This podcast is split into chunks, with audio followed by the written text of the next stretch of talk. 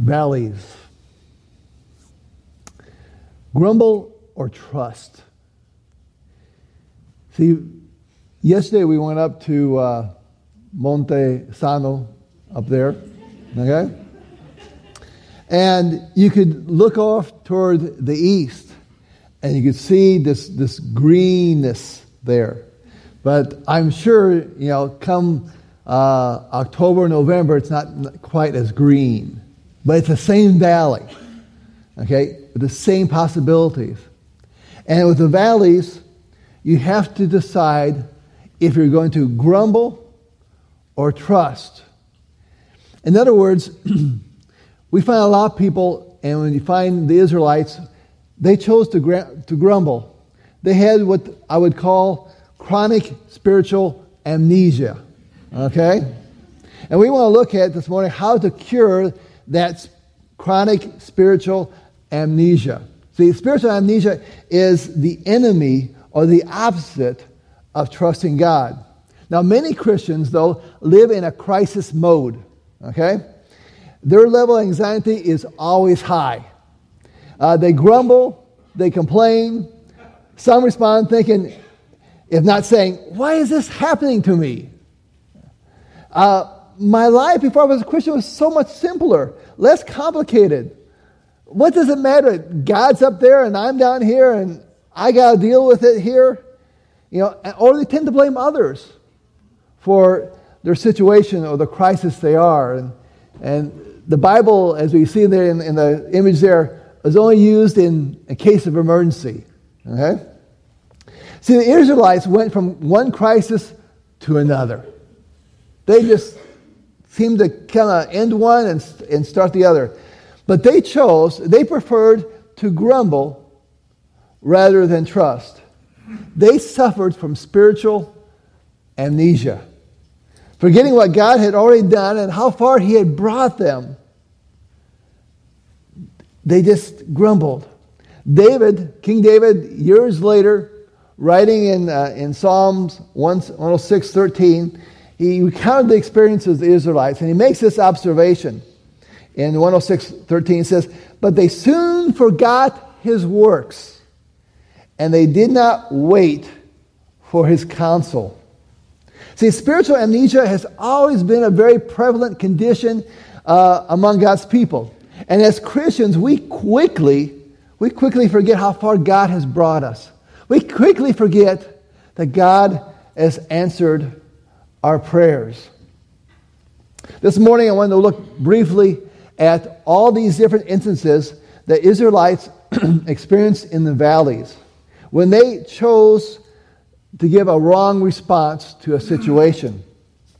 Uh, they turned a potentially faith growing experience, you know, rich green valley, and they turned, turned it into a, a dry desert place of suffering. See, grumbling and complaining is a form of rebellion, and rebellion is sin. When we were raising our, our children and homeschooling, uh, we said, you know, if you're complaining, you're sinning. Okay? And when we had to, uh, uh, you know, ground one of our children, he said, now, for this reason, you're not going to be on the internet or you're not going out and see your friends uh, for, for a day. I said, What? That's two days.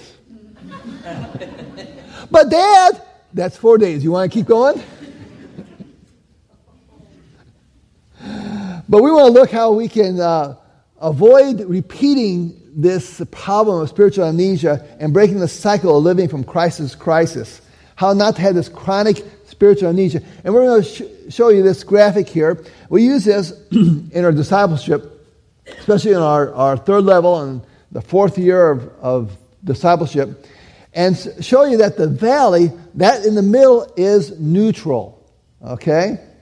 And how we respond to that goes one way or the other. If we obediently trust God, then we go to the, to the right there and produce the fruit of the Spirit. Galatians 5 22 and 23. But we choose incorrectly. foolishly, then we were responding according to the flesh, and we produce the works of the flesh. And when I think of choosing wisely, I have this image in my mind of Indiana Jones when he has to choose the, the, the, the chalice, that uh, uh, the sacred cup that Jesus apparently used. And he chooses the, the old wooden cup, and the, the old man says, You have chosen wisely, you know? I say, we want to choose wisely our response when we're in that valley. And so let's look quickly at the situations that the Israelites were uh, in these valleys and their response that could have been a faith building experience, but they chose to grumble rather than trust. First of all, trust God because of what He has already done. Don't grumble. Trust God because of what He has already done. Don't grumble. And the first one we'll look at is, is that of trusting God's leading in Exodus 14. Trust God's leading in Exodus 14. Okay, two weeks ago, John preached on the crossing of the Red Sea there. And you remember the response of the Israelites when they found themselves trapped between the Egyptian army and the Red Sea. Okay, that's, you know, being caught between a rock and a hard place. And, and in Spanish, they have a saying like that as well. Uh, you're caught between the, the sword and, and the wall. Okay? And in, in chapter 14, verse 11, it says, they say to Moses, It is because there are no graves in Egypt that you have taken us away to die in the wilderness. A little bit of sarcasm there, you know. What have you done to us? Okay? You know, nobody pushed him out into the desert. Okay? What have you done to us to bring us out of Egypt? Is not this what we said to you in Egypt? Leave us alone that we may serve the Egyptians, for it would have been better for us to serve the Egyptians than to die in the wilderness. Now, this is spiritual amnesia. They have already seen God's miracles in the 10 plagues, including the Passover and the birth of the firstborn among the Egyptians. They have already been being led by the pillar of, of the cloud and, and, and the pillar of fire. They've already seen this miraculous working of God. They were even told that this was the plan in verses 1 through 9 in chapter 14. They were told about that. Do you find yourself in a situation where you do not know what to do? What's going to be your next step? What should your response be? Is it going to be to grumble or is it going to be to trust? God may have told you this is going to happen. I love the verse out of uh, Revelations chapter 2 when John's writing to one of the churches and he tells the people, Do not fear. You're going to be thrown into jail for 10 days. Okay, I mean, I've been some, I've, I visited. I visited some really rough jails, okay? And 10 days, well, you might be able to make it. But it says at the end, do not fear. You know, you'll be there for 10 days. Be faithful unto death. Uh oh. that means at the end of 10 days, what's going to happen? But God sometimes even tells us we're in the valley, we're struggling. Okay? Things are rough. But will we trust or will we grumble? So now they passed through the Red Sea. They had this miracle of deliverance that, that John uh, has already preached about. And we come to another case of spiritual amnesia. Trust God's provision. Trust God's provision. And we see this repeated at least four times in the Pentateuch. At least four times. First time in Exodus 15, uh, they have no good water. Okay? And I know what it is like to have no good water. Okay? Ecuador, you have to filter anything, and I mean, you can really be thirsty and still not, ugh, you know? Okay? They have no good water. And, and verse 24 says, And the people grumbled against Moses, saying, What shall we drink? And we know that he cried out to the Lord. He hits the rock uh, with the staff, like you should do the first time, but shouldn't done the second time, you know. Uh, and the water comes forth. And I mean, see, water, to, I mean, it's got to be a lot of water. There's, there's several million people here, plus cattle. Okay? So now they had this experience of this miraculous provision of water. And next chapter, chapter 16, no food. Oh, wow. Okay, so what it says again? Verse 2 The whole congregation of the people of Israel grumbled against Moses and Aaron in the wilderness. Poor, poor Moses and Aaron, they get the short stick every time. Yeah? We have in Ecuador uh, a, a, little saying uh, that a leader has to be eh, el malo de la película. Okay? That kind of translates into being the heavy, the, the hard one. Uh, literally, it says the, the villain, the villain of the movie. Okay? And we tell leaders, if you're going to be a leader, you have to be willing to be the hard one, the one that says no when everybody says yes, and say yes when everybody says no. And Moses and Aaron are these two. And when we see an emerging leader come to a point where they are willing to stand up and do what is right, when everybody else is saying differently, we have a little uh, ceremony for them. And we have a little certificate we give them that says, uh, it has like a, a, tiger's face on it, you know, grumbling, okay? And it says, El malo de la película, you know, the, the, the mean one, okay? And we have a little oath. Uh, they have to raise the right hand and says, I, I promise before God that I will always do what is right, even though the sheep want to do something different and, and so forth, you know? Trying to encourage them because the leaders catch the flack on it. And this is the case uh, with the Israelites as well. So they, uh, they had the manna come. The manna falls, no price, special offer that day, you know, and it continues on for several years. And you'd think that would teach them, but look, next chapter, okay? They've forgotten about the food, the water, okay? And they're thirsty again. Okay? And I got backed up here, but the first time he threw a log in, but this, this is the time where he you know, hits the rock there. But it says the people thirsted there for water, and the people what? Grumbled. Grumbled. Against who? Against Moses. And said, Why did you bring us up out of Egypt? They must have been very dramatic, you know, people. Okay? Uh, why did you do this? You know? So Moses cries out to God, What shall I do with this people? Uh, if you've ever been a leader, you kind of wonder, said, Lord, what do they deserve, deserve to, to deal with these sheep? Okay? And at least I've been there at times and, and asked, Lord, is there something easier? And the words of Jesus in John chapter 21 comes back to me, if you love me, Feed my sheep.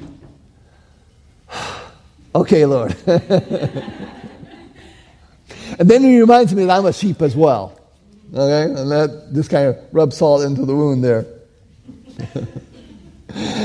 okay, so this goes on, and, and I'm going to skip quite a ways here to, to Numbers chapter 17 because they've, they've had the water turned uh, into, into good water. They've had the, the manna. They've had water come from the rock. And now they're not happy with the manna. Come on, guys. I mean, you can use manna to make manna, uh, manna bread, fried manna, uh, manna uh, mousse.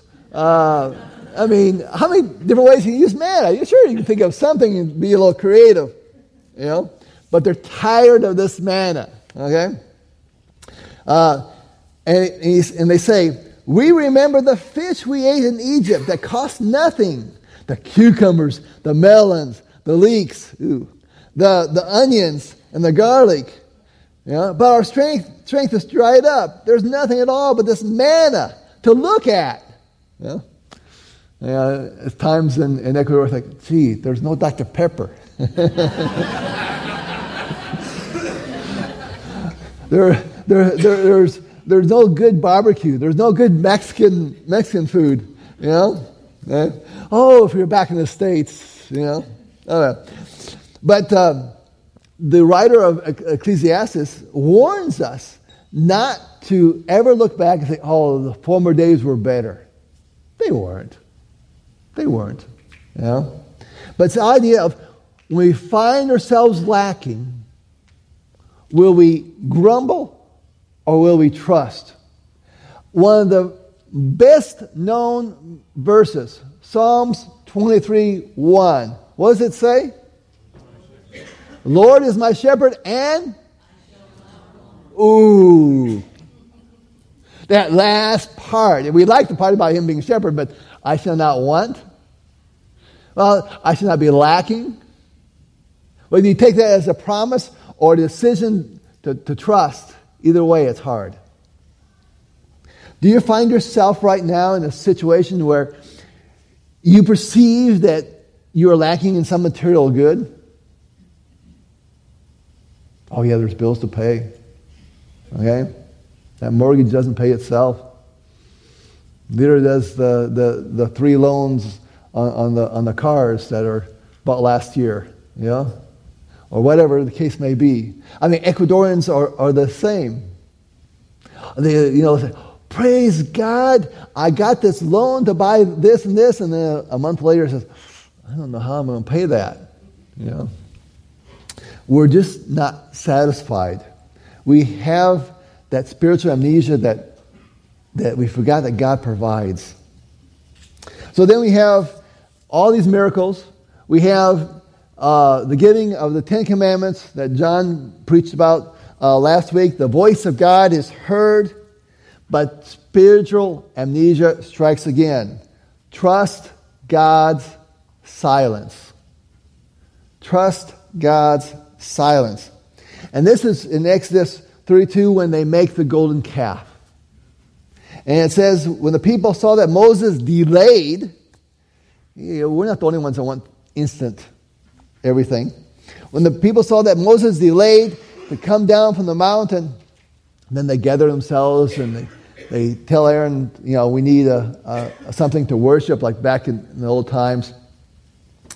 And then Lord had to tell Moses why he's up in the mountain and says, They've turned away. They've turned aside. And what's the, the adverb that God uses?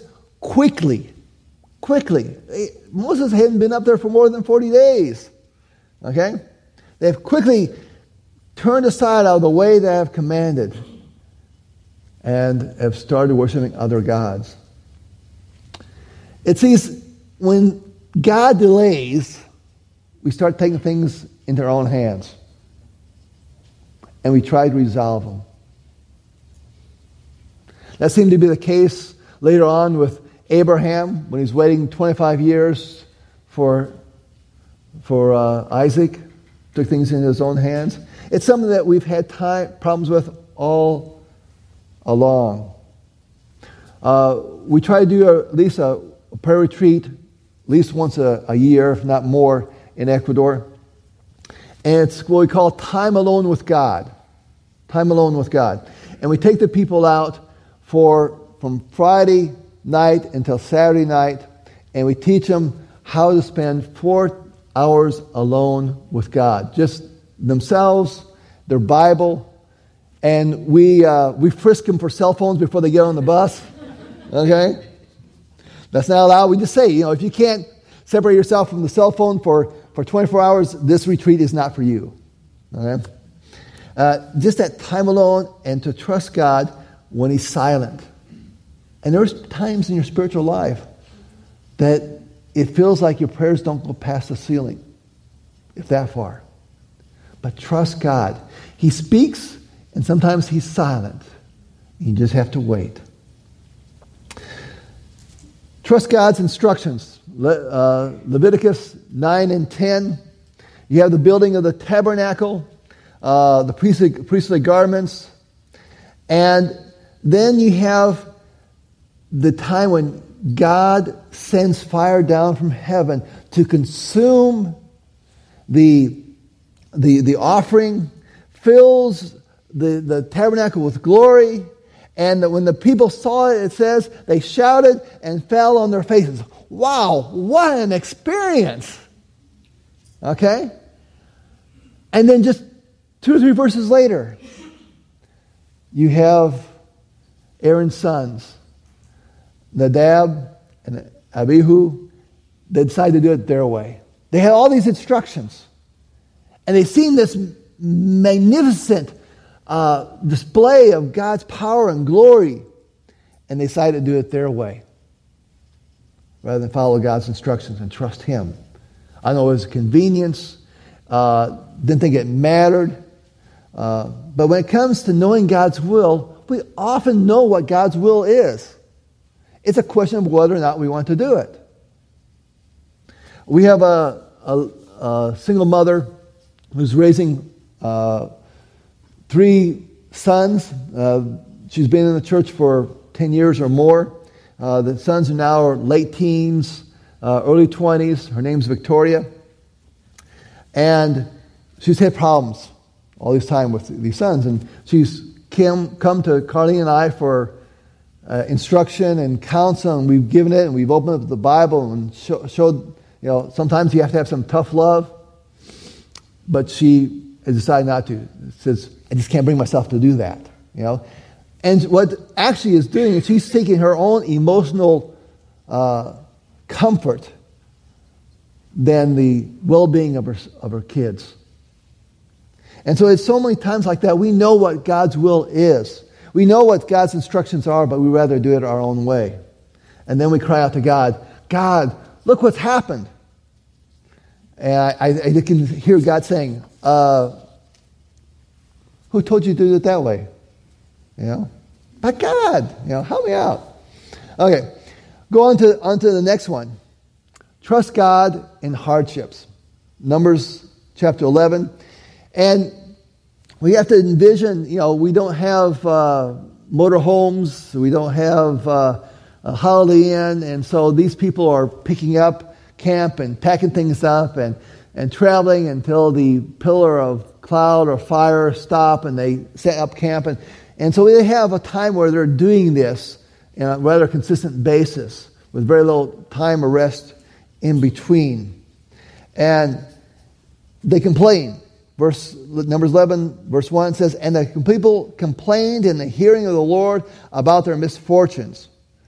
And when the Lord heard it, his anger was kindled, and the fire of the Lord burned among them and consumed some outlying parts of the camp. Sometimes life is just hard. It's just life. It's work. I mean, that's why they call it work. Uh, it has a name for it. Okay? And yet, it's that way. Uh, that's probably, you know, part of being a sheep. You know, when it gets tough, we go, bah! You know? It's hard. But what's our response to be? It's, it's that trust rather than grumbling or complaining. Uh, then we come to a big incident in the life of, of Israel. Uh, Exodus uh, 14, I'm sorry, that must be Numbers 14, Numbers 14 actually, uh, is trust God to work through you. Trust God to work through you. That's a, should be Numbers 14 there. Um, they sent out the spies. They come back with at least 10 of them bad report. You know, 10 were bad, 2 were good. You know, we remember that from Sunday school. And Caleb and Joshua see the valley and say, Yes, with God's help, we can do it. Ten others see the valley and says, No way, man. Can't do that. And so, what was the congregation's response? It says, And the people of Israel grumbled against Moses and Aaron again. God gives us challenges that are bigger than we are. That's called faith. Um, about a year and a half ago, I asked the Lord, I, I made one of those uh, prayer requests that you shouldn't make. Okay? You know, you've heard of you know, not asking for patience. And I said, uh, Lord, I really want to grow in, in trusting you more. I really need to trust you more. And just things have happened since then. And sometimes I think, oh no. And sometimes it's not to me, but to people around me. But, oh Lord, you know, this is hard. And the Lord kind of, you know, whispers, says, now you remember this prayer request you said a while back? yes, Lord. okay, okay. So grumble or trust. God sees our faith as so precious that he was even willing to let his son die for us, to suffer for us, that our faith might grow.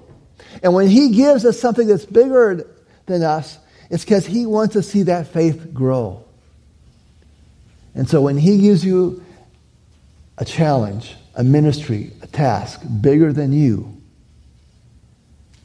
are you going to grumble and say, oh, I can't do that? That's not my specialty. Or are you going to trust him? Then we come to uh, the last one I want to mention of the valleys there. That is, trust God's leaders. They've already grumbled against Moses, Aaron, Joshua, and Caleb, and now they're going to grumble against Aaron. Be the high priest? What about us? In Exodus 16, uh, number 16, he has that.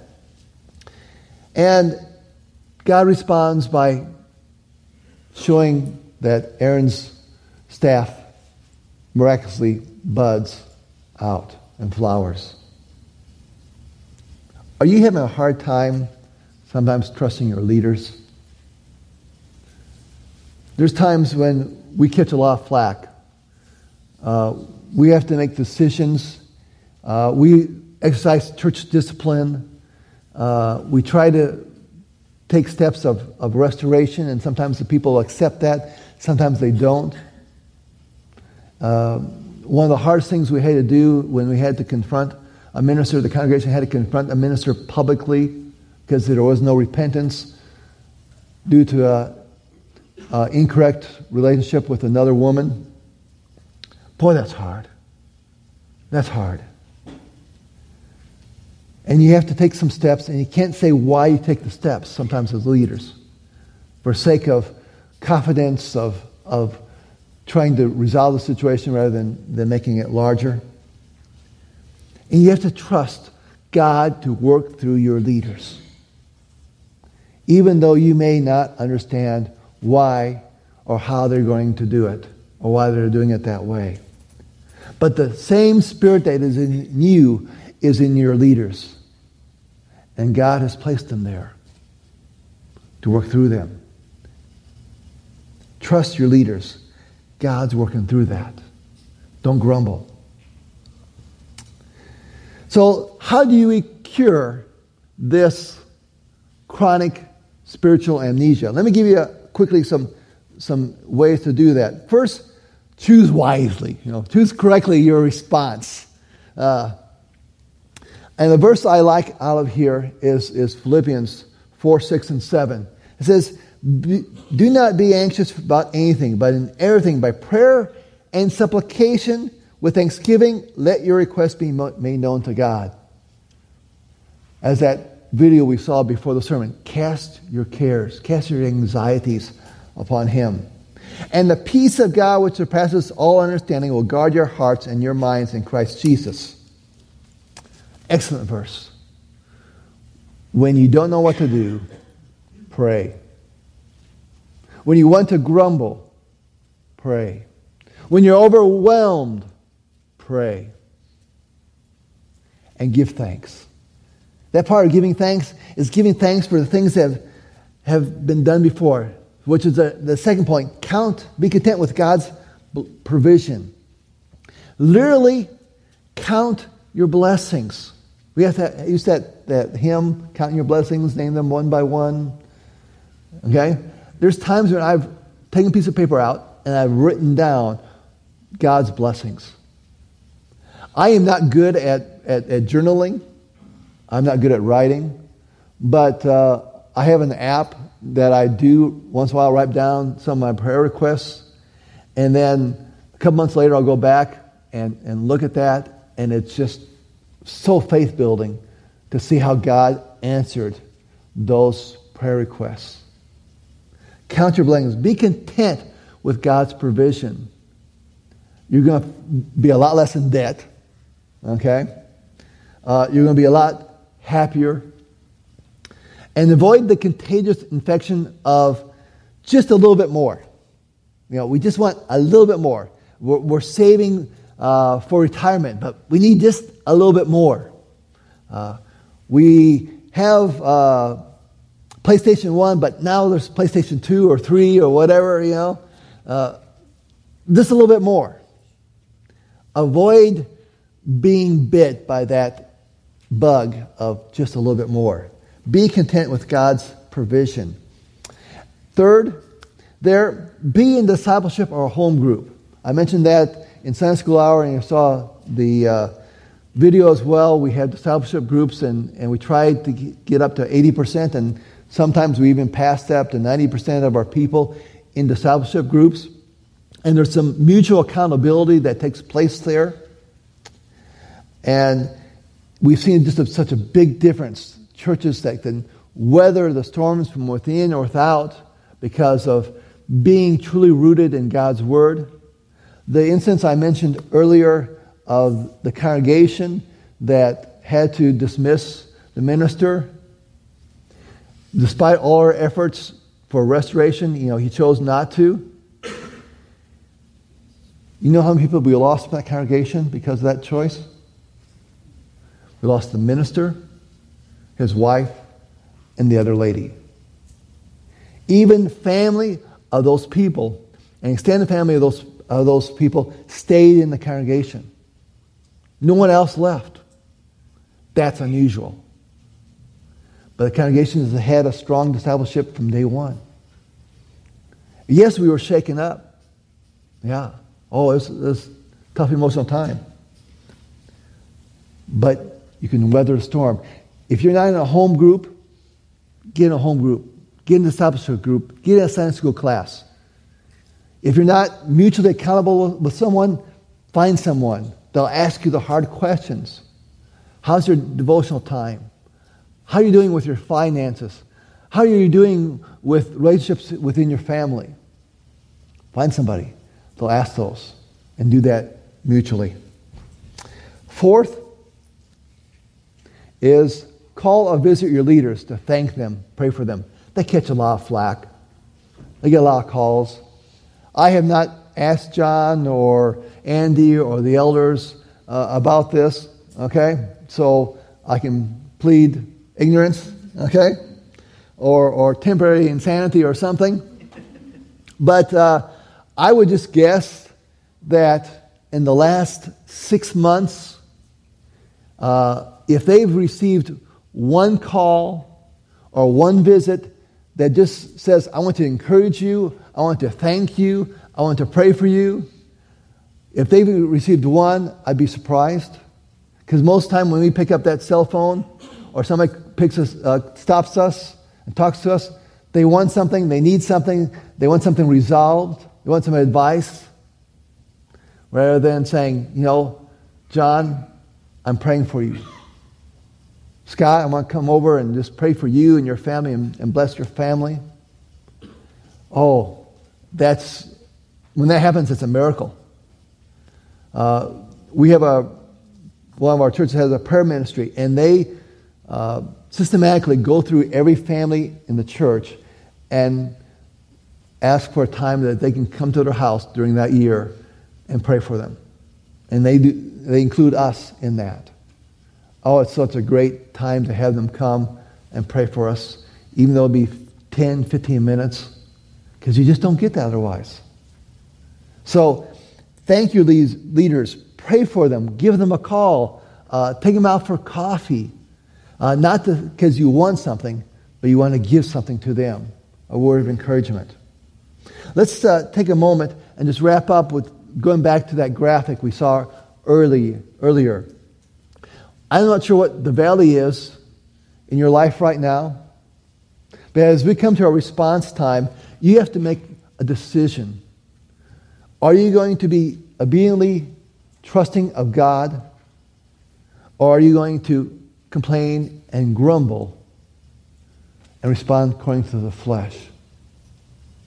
There's valleys that you're passing through, and you have to make the decision. When you're in that valley, what will be your response? Let's pray.